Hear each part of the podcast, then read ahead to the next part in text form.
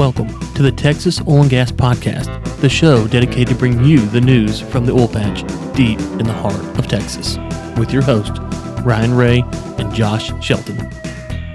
And we're back with the Texas Oil and Gas Podcast. This is episode 158. I'm your host, Josh Shelton, friend and co host, Ryan Ray.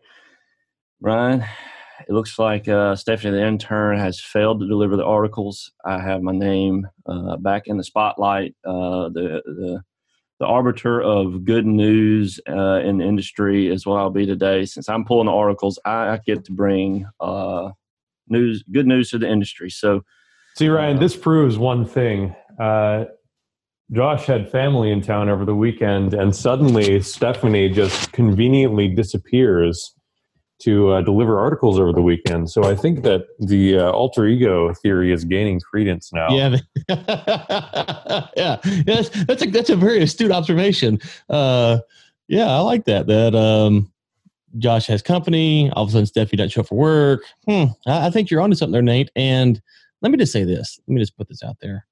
Um, of all the weekends not to pick articles, like this was a bad one not to show up because this was the easy one, right? It was OPEC, OPEC, OPEC. You have a hundred OPEC articles to choose from, and so um, I mean, we, we, will dock Stephanie's pay. Don't you know? She will begin to have to. She's you know working for free as the intern. She will have to pay us moving forward, and so we apologize to all of our listeners for her um, terrible, terrible mistake. And so, um, with that being said, though, she did make it to her, a, a review. Josh, we have um, 274 five star reviews. And so we're getting close to the magical 300.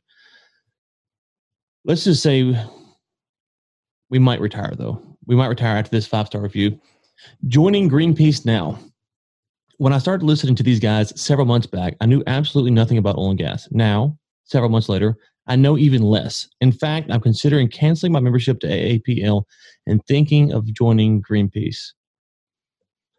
My job here is What's that, Nate? My job here is done. I have successfully ruined the Texas Oil and Gas podcast.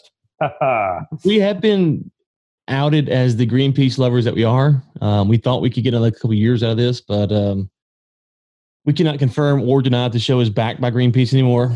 Um, uh, legal counsel has told us not to talk about that. So, um, Maddie five seven eight two, um, you blew our cover, and we do not do not appreciate that. So, uh, but that was a that was a pretty good roast. We we got a chuckle out of that. And then we got one from Big Tech San seventy two. Some good news, five star.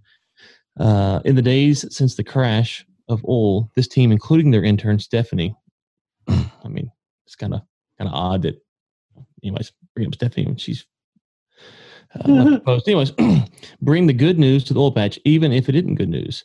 They have a great time bringing the spirits up of all the oil field workers who are struggling to understand the oil word and its oil world and its bigger implications. So thank you for that five star review. Unless it's satire, this is roast month, so this this is where it's it's really hard. Like this could be an epic troll or a real serious one. I'm not sure. So thank you either way.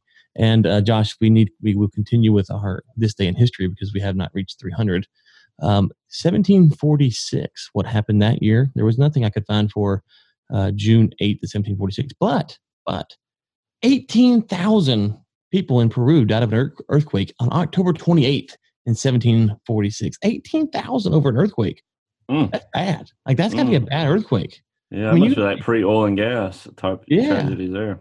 I mean, I got to thinking about it. You know, 1746, you didn't have high rises and big buildings and stuff like that. So I, I don't, I don't know. I don't know if Nate knows anything about this or not. But I was, um, I was kind of caught off guard. Eighteen thousand from an earthquake in 1746. I wonder what that happened to reinforced buildings. So uh, a whole bunch of houses collapsed and killed people mm. because mass-produced cheap steel was not available until the oil and gas industry came along. So there's there's your history nugget from Nate. Um, so, anyways, if you want us to stop that segment, it's simple five star reviews until we get to 300. Otherwise, we will continue to torture you people. Not really, but okay, really. But anyways, so um, Josh, you pulled some articles. Let's see if you can actually accomplish that task or not. This can be interesting to see. Um, you've been kind of slacking for a little while now, so. Well, Wall Street Journal uh, covered the OPEC meeting that took place Saturday. The expectations for that meeting was that the cuts were going to be extended for another month. Uh, so, on news of that, oil began to to rise. I believe Thursday, Friday, uh, it started to tick up. Uh, I checked it earlier today, Ryan, and I think we were at 38 and a quarter. Uh, we're down to 38 even, basically, right now. Um, but it got it was up to almost 40, and uh, and so they they met and they did agree to do those cuts. I think Mexico was reluctant to continue their cut, so they were wanting to stop in June. I think it's like 100,000 barrels a day, and uh, but the the rest of the the Saudis uh, and OPEC members did agree to extend those cuts. Now it's just going to be a matter of seeing what the U.S. is going to do and Mexico, how, how they're going to play out. I think there's a couple of details there. I was I was curious. Have you uh, have you spoke with Ellen at all about what she took from the meeting? Uh, no, I have not actually. We'll record later today, so I'm not sure what her thoughts are. Um, you know, one of the things I, I thought about this morning was if we remember back to when the Saudis and the Russians started the the price war or whatever you want to call it. You know, at that time it was pretty concerning because you're like, okay, there's really nothing to stop them from just dragging this thing out for a while. Anyway, David Blackman on, and he said, you know, it's possible they could stop in a couple weeks, but you know, they were going to need some outside motivation. It felt like. Um, of course, within you know a week or two, basically the whole world starts to shut down. The price really tanks. Um, you know, and so they're they're beginning to come outside pressure. Um, you know, Trump had the call with them, so you kind of had some outside forces that, that kind of came in and helped get them off that position. But I was wondering this morning, Josh, if the if we didn't have the COVID nineteen outbreak, what would have happened? Would would we be sitting here with the the Saudis and the Russians basically playing nice in June, or would they have continued on that price battle? Well, is, is it? And I'm not real quick. I'm not saying that we're out of the woods or we're we're we're, you know, we're gonna see sixty dollar oil in a week or two. I'm not. I don't. I don't. We'll talk about that in a minute. But just I just wondered. I was like, hmm, is it possible for all the damage that uh, the COVID did to our industry as far as you know killing demand? Is it possible that if we do have a quick rebound where we get back to 50 60 dollar oil this year rather than you know next year or not, is it possible that actually the COVID helped get us back there because it got the Saudis and the Russians to get off of their their their price war sooner than I mean, we'll, and we'll never know, obviously. But I just just an interesting thought process. Yeah, well, there's one one little flaw in the logic is that the meeting that caused the price war to start was a meeting regarding the coronavirus impact on from the Chinese shutting down their economy.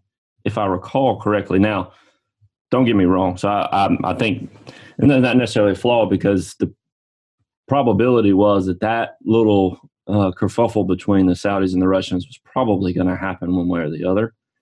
Um, but the meeting itself took place because the drop in prices from like 55 to 42 uh-huh. at the time um, is what caused the meeting to happen in the first place. And they were talking about what they wanted to do. The Russians wanted to compensate for that drop in price by producing more so they could get their income up. And the Saudis were like, no, that's that's that's not a good idea. Um, but I think overall, you're right. I don't think they would have stopped fighting. Um, I, I, think I think they would still be in the midst of that price war if it weren't for the coronavirus. I mean, it, it kind of came in and put the thump on both of them. And uh, right. Yeah, so let, let me let me yes. So you are right. They were meeting because of the the impact on the market from the coronavirus. I would say this: if we went back and if we could go back into a time machine and show them the economic um, carnage that would lay ahead um, for oil men in, in you know around the world. I don't think that meeting plays out the same no, way. Yeah, I agree. Right. I agree. Right. Yeah. Um, and so they didn't, and, and and you can't blame anyone for on that day not expecting the world to shut down because we have just never seen that. So it's it's impossible to you can predict it and you were right good for you but it's it's a reasonable thing to say um, wow i didn't i never thought this was going to happen i didn't think it was going to happen personally i know i didn't um, because i've never seen that before so um, so yeah so that, that would be a point is that um, i do agree that yeah they were talking about the, the coronavirus stuff but i don't think they because if you look at their sovereign wealth funds and what's happened to them they've been decimated by uh, what what happened over this um, you know was it you know 14 week period or whatever it was. So with that being said, though, if the if the world did not react the way they did, we would have seen you know we had the prices in the 40s, and we would have seen the prices not you know the prices would have suffered regardless because even if we kept everything open, it doesn't mean that prices would have rebounded to 60. The prices would have suffered on some level because there would have been some loss of demand. People would have wanted, you know, been scared of getting the coronavirus. They want to work from home. You would have seen, you know, some businesses voluntarily shut down. You would have seen some loss of demand. It just wasn't on the scale of what we thought. And so, uh, well, you know, on that daily, what, what we thought we were going to see. And so, you know, you just had to wonder, okay, the Saudis and the Russians, my thought was they were dug in to, to battle this out for quite some time because I thought that's kind of what they're thinking. Okay, we're going to see you know um, some loss in demand, uh, and then we're going to play this thing out, and then you know we're going to pull out the squeeze on each other and you know, whoever else, you know, shale producers and wherever else, uh, and ultimately, you know, one of us kind of come up with the top dog. Um, but because of what happened with the with the with the impact uh, from the coronavirus, the demand dropped so much that they couldn't really hold that course. So, and I don't know. I'll talk to Ellen about this. I'm just curious what, what your thoughts were because if they if they stayed the course for a year or two, it could have really bled the industry out, you know, over a long period of time. Whereas this, it, it was a big swift kick and a knockout punch for for a lot of us, but uh, it might actually, we're out of woods yet. We might actually allow us to um, rebound sooner than we thought, you know, six to eight weeks ago. So I, I don't know. I, I, I, was I was thinking about that this weekend because it's uh, you know, I think JP Morgan Chase, Ellen said last week, is predicting $60 WTI by July. $60. This year. July this year. Three weeks. Less than 30 days, yes. Well, I don't know what part, part, part of July, but yeah, in July. So I saw a I saw a Hart Energy saying that it was going to stay in the 30s. Uh, I saw that. It might be in the articles. I may not have pulled it. Um, so here, here's another article from the Wall Street Journal. Oil falters as Libyan and U.S. production threatens to mute OPEC cuts. So this article actually came out at nine o'clock this morning. Um, the other one I pulled was from Saturday. So this is saying that oil prices wobbled after a deal by OPEC and its allies to extend production cuts was offset by the prospect of increased output from Libya and U.S.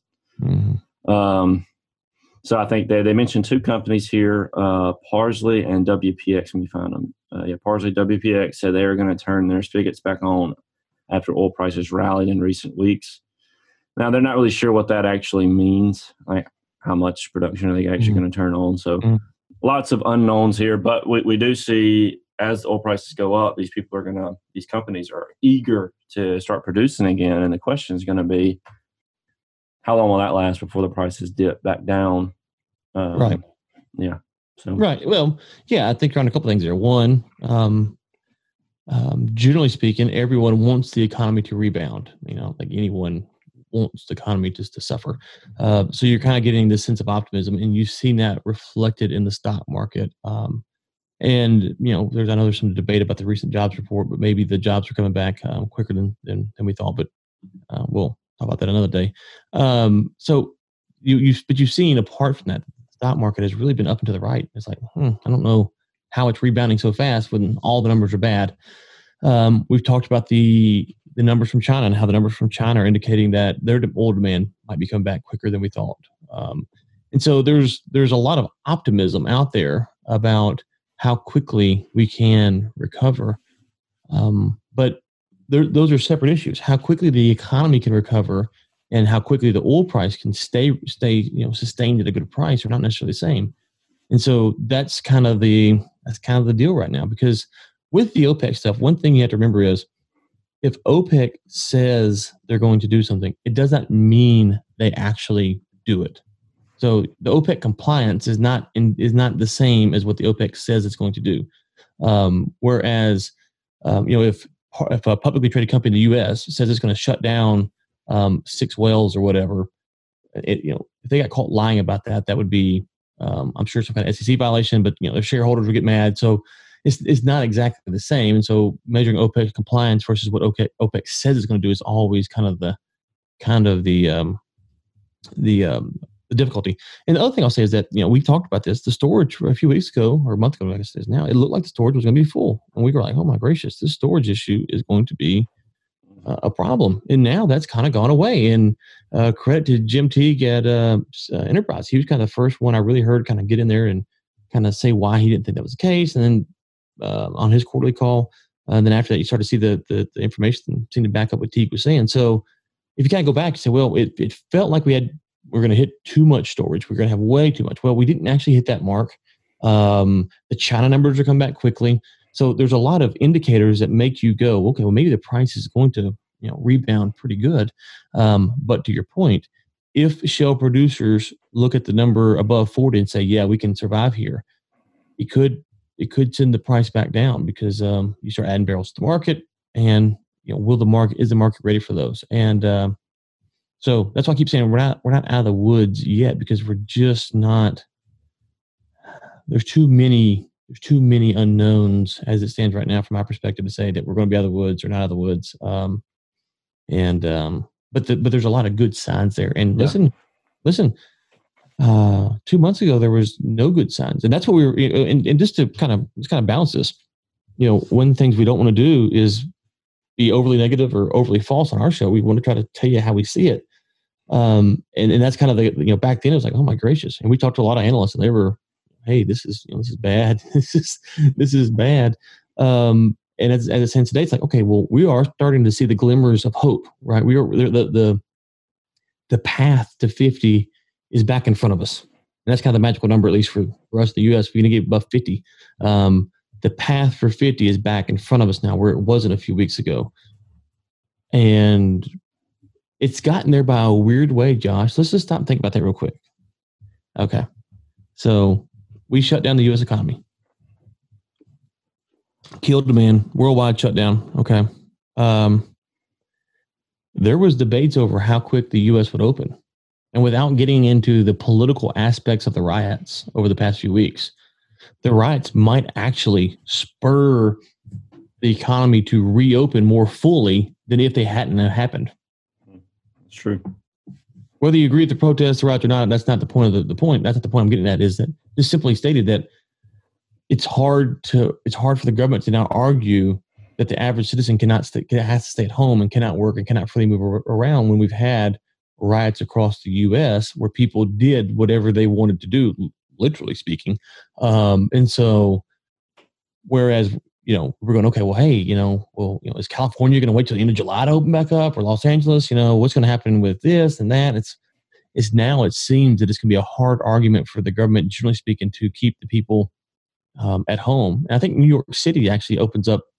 I don't know if it's fully or more regular this week. So um, it's just kind of a weird. It's just kind of weird, how it's played out when you look at it. It's like there's some weird things that have kind of pushed the us us in a, in um, a multitude of directions. And, and, for us, at least for the Texas Oil Gas podcast, you know, 50 seems to be the magical number. And it doesn't mean 50 cures all our problems or 50 is the you know where everyone makes money. Just that 50's kind of historically been uh, the number we want to be above. When you get below 50, you start to kind of go, okay, we're we're concerned here. So, um, and I'm not sure. I don't know. You think we'll get to 50 before the end of the year?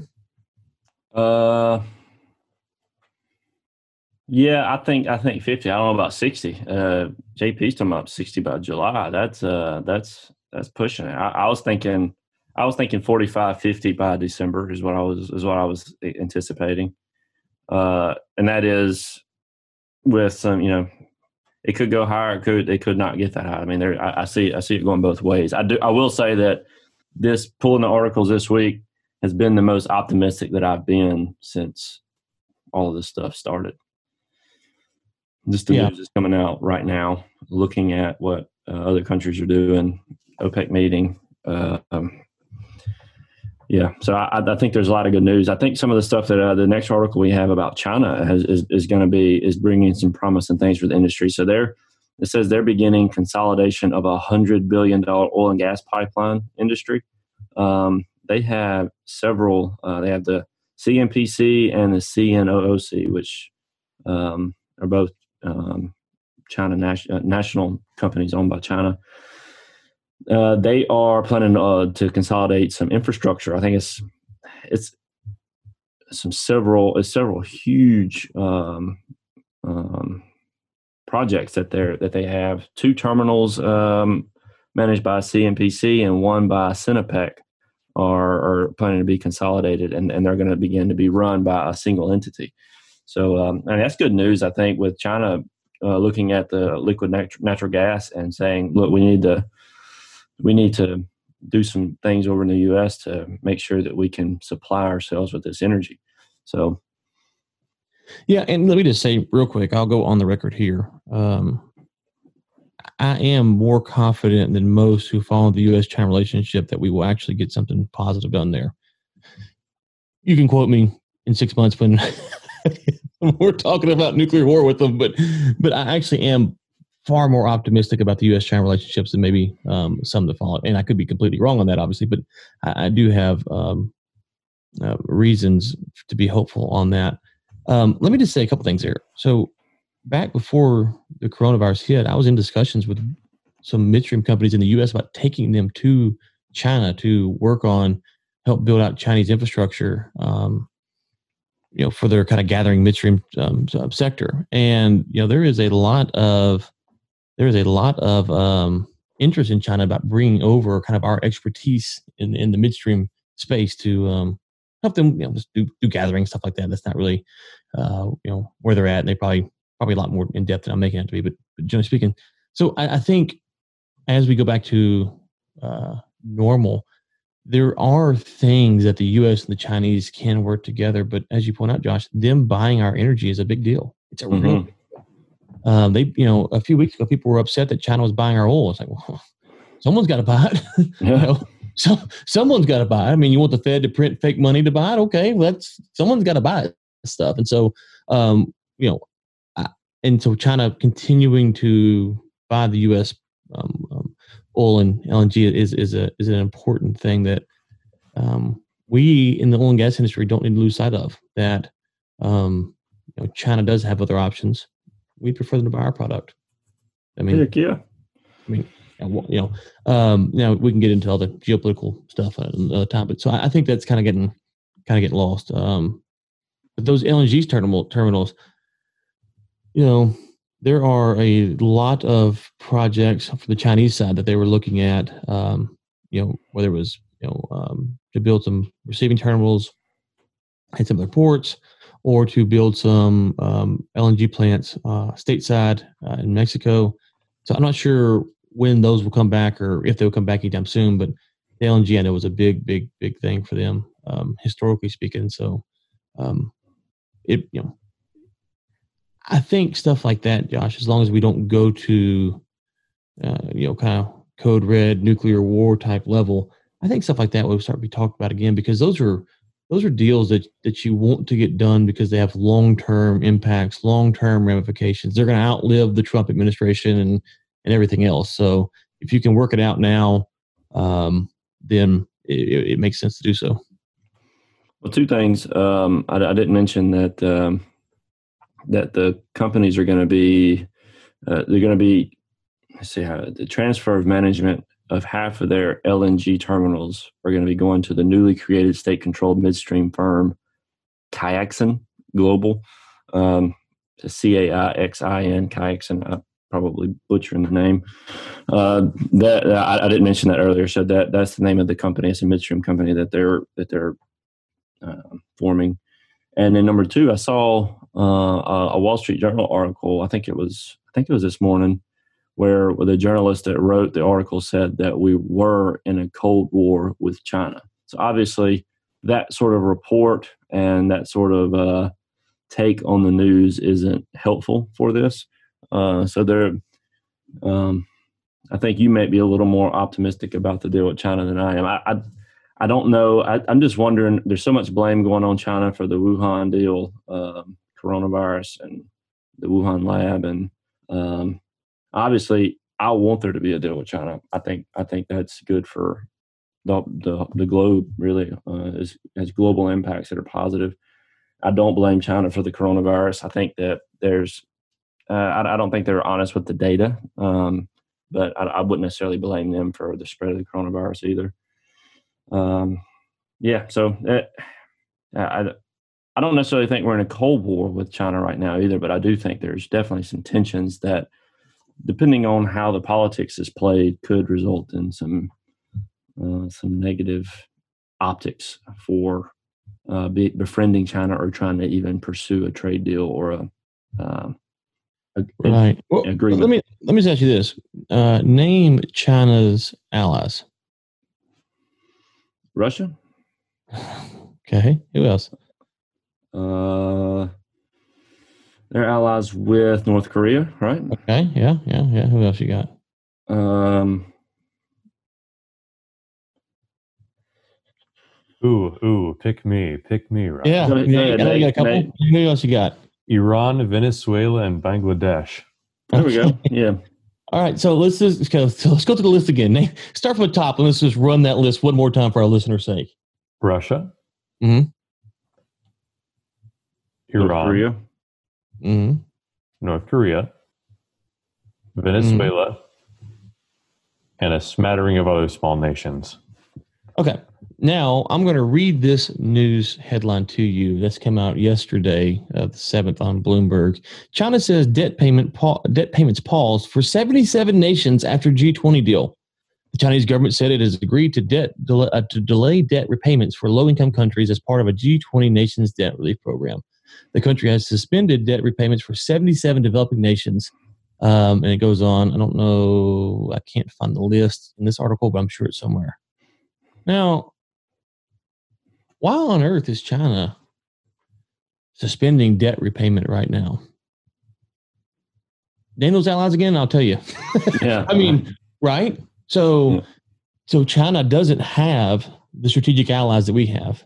China China has a lot of things in its favor, um, but the strategic allies it doesn't have. And I'll just say one more point on this, and we'll we can talk about more and move on. But you know, when Trump threatened or, or, did pull out, I guess, depends on how you take Trump, but the, the, the World Health Organization a couple weeks ago now, within three days, the World Health Organization came out and said, well, China has been lying. Sorry about that. you know, they weren't, they weren't as forthcoming as we said they were. Okay. So if you are of the belief that Trump pulling out of these big uh, multinational institutions is going to be the end of America's place as the global powerhouse, you might be right. But just take note that when we say we're pulling out of the World Health Organization, within days they come out and start saying, well, yeah, China wasn't as forthcoming as we said they were. That's not coincidental. Now, I'm not saying they're telling the truth now or then or ever. I'm just saying they just changed their story. Um, and so w- if we list the China allies again, I think you'll see that geopolitically speaking, the allies that China has are not the allies you can have to win the Cold War in 2020. If you threw in all of those nations and you said the EU, China would have a, a, stronghold. They don't. They don't have that. It could change. It could change tomorrow. It could change next week. It could change next month, obviously. But that's the sense today. The fact that the World Health Organization changed their tune after Trump said we're pulling out shows you that the rest of the world does not want China to replace the U.S. Um, so there's a ton of pressure on China right now, a ton of pressure on China right now, which leads me to believe that they will ultimately figure out a way to work through the the virus stuff and those investigations and eventually figure out what to play nice. Now, it doesn't mean they're going to be kicking and screaming along the way, but and again, I would just simply say that they're pausing debt repayments for 77 nations. They pausing it because they ain't got a choice. Let's yeah. just call it spade a spade. They ain't got a choice there were some of them nations saying we ain't gonna pay you back. And they're like, oh well, yeah, well, let's let's pump the brakes. We'll pump the brakes right now. So China China needs allies, and it doesn't have allies, and so uh, allies that actually matter. Um, and so, um, no offense to our listeners in Russia, but they don't have allies that actually matter in the grand scheme of things. Um, and so, they need them, and they don't have them. And so, I, I don't think they have as much leverage as they want. So, really, it comes down to can the Chinese government keep its 400 million middle class going? And that's really the question. And I'm, I think they need more outside support to do that than some. So, anyways, that's my China spiel for the day. Well, uh, last article before we do the roundup. Uh, this one was just kind of for fun. Will Canada send oil and gas packing? So, uh, with coronavirus, we've talked about how the amount of um, you know the pollution air pollution that's been um, the decrease has been tremendous like california the smog china the smog has just it is a it is almost like a different continent or a different uh, different place altogether as as uh, oil demand has been so low, oil consumption has been so low that it has made the air cleaner, and that's been one of the things that the green uh, the green crowd has been calling for for for a while. So they're looking at this as an opportunity to may, maybe go ahead and put a stake through the heart of the oil and gas industry in Canada. Some of the left are arguing that they should, and uh, you know, Ryan, I think if if they want to do it, um, Amish life, baby. Hashtag Amish life. Go Amish. Y'all shut it down. Let let us let us produce the oil. I'll I'll Yeah. take it. We'll, Yeah, we'll- we'll take it. we'll- I mean, we, I mean, we have called this for years now that if you want to live this way, you want to reduce the emissions, then you gotta go Amish. So we we were kind of like the trendsetters on this, and so um, it's good to see that the greenies are finally catching up, and uh, we wish them well in their Amish adventures. And uh, Well, being that they're not going to be using the internet anymore, uh, it's going to be hard to hear won't. what they think about things, and that that would just be a. Uh, God, that's terrible thing. oh, how would we know what's going on in the world without their input, oh, I don't know if we'll continue. without their models? I mean, we wouldn't know what's going to happen in ten years. Yeah, it's. We, we won't know what won't happen for sure either. but hold on, before we go to the roundup, I gotta I gotta say something here. Um, in this age, it's important to follow trusted reporters and people that you think that are actually accurately reporting the news. And we have multiple times on this podcast given Sergio Chapa that that designation. But Josh, at this point, I've I've got to start questioning his bias. Um, headline: Drilling down Eagleford Shale on verge of drilling permit drought. Okay, well, sure, terrible for the Eagleford. We feel sorry for you guys, um, but it's funny. The Barnett's been running two rigs strong for a while now. We had no rigs. We're two rigs strong, and it gets no coverage from Sergio. None. What does it take for the Barnett to do? Because what happened, Josh, when we didn't have any rigs? What did he say? Drilling Uh, drought. drilling the drought, Barnett's yeah. dead. The Barnett will never live again. You know, I hate the Barnett. You know, it was terrible. It was terrible, terrible stuff. And so um, now that the Barnett has two rigs, we are basically holding the country on our back here. Um, it's funny how the narrative shifts just like that. Now we're talking about the Eagle Ford drought. Hmm. Hmm. So, anyways, I just want to point that out to listeners. We still have two rigs in the Barnett. We are holding the economy up on our back, literally. And um, you know, if some of the mainstream media like Sergio Chapa could report on such things, it would be it would be appreciated by those of us who uh, feel like we're neglected up here in the Barnett. So, um, you know, just just thought that would be of relevance. Um, so, Sergio, the, the ball's in your court. In fact, if I'm looking at this drilling down report, oh, let's see here. Barnett, we're at the we're at the bottom. The Barnett Shale of North Texas has now gone three weeks without a new horizontal drilling permit. But Loving Oil Company, Don Peterson, uh, Don Peterson Company plans to drill a pair of vertical wells in Young County. The two wells production, uh, producing both oil and natural gas, yet target Young County regular uh, regular field down to a vertical depth of 999 feet. You know, he neglected the fact that the rigs are still running. Like we we we're not laying rigs down in the Barnett. See, it's, it's that kind of spin. It's like Sergio, come on, man, you're killing us. The Barnett, we are. We have two rigs, and we're about to add some more. It's like the hotels better get ready. The Barnett, that's all I'm saying. The hotels better get ready. They're going to be Prices filled up. about to skyrocket. Restaurant owners get, get prepared. It's going to be um, lunch lines uh, around the corner. So, anyways, I just thought we should just bring that up. One rig boom of 2020 is coming to Barnett. Yeah, well, I mean, we've doubled it with the two rig boom, so it's it's um, that might you know that might be why the prices are down. The analysts are actually realizing what's going on in the Barnett. They're afraid that we've over drilled this thing already. All right, for the roundup, uh, Shell suspends operations in Argentina's Vaca Muerta area after seismic activity. So, uh, uh, the second one, second article, um, Thai company delays decision on a 5.7 billion dollar Ohio petrochemical plant. So this this plant was actually supposed to go online uh, in the first half of 2020. Uh, but guess who showed up? Uh, COVID 19 and uh, the Saudi Russian war. So they have delayed that, and they're supposed to be reconsidering this project at the first half of 2021. They're not going to be building it then. They're going to be deciding if they're going to build it at all. So for those who were hoping for this ethane cracker in Ohio, first half of 2020, $5.7 billion uh, investment into the infrastructure there. Um, sorry to say that is not happening this year, and it may not ever happen. We will find out in the first half of 2020, 2021. Uh, this would probably be, I'll, I'll save this one for last. Um, I wanted to blame this one on Stephanie, but uh, it, it, was in the news, so gotta gotta announce it. BP is cutting 10,000 jobs worldwide as pandemic slams oil and gas industry. 10,000 jobs worldwide. Uh, there was a percentage somewhere. I don't see it. It was a pretty high percentage of their workforce that they're that they're cutting. So, um, along with all the other job cuts, BP is cutting quite a few there. So Shell, Thai, and BP had some cuts, um, you know, and some delays on projects. And I, one of the things I'm thinking, Ryan, is is that with some of these delays, people are just unsure of what the governments are going to do on the second wave of the COVID 19 coming later this year. What are they going to do? How long is it going to take for these governments and, and countries and cities and states to open back up? Uh, when can they start to have a reasonable expectation that we're going to get back to normal and that the uh, demand for oil is going to start climbing at a regular rate and approaching uh, something close to where we were? So once they have an idea that there's some regularity to be expected, I think you'll see these investments start to come back, these jobs start to come back. But um, right now, I think there's just a lot of uncertainty.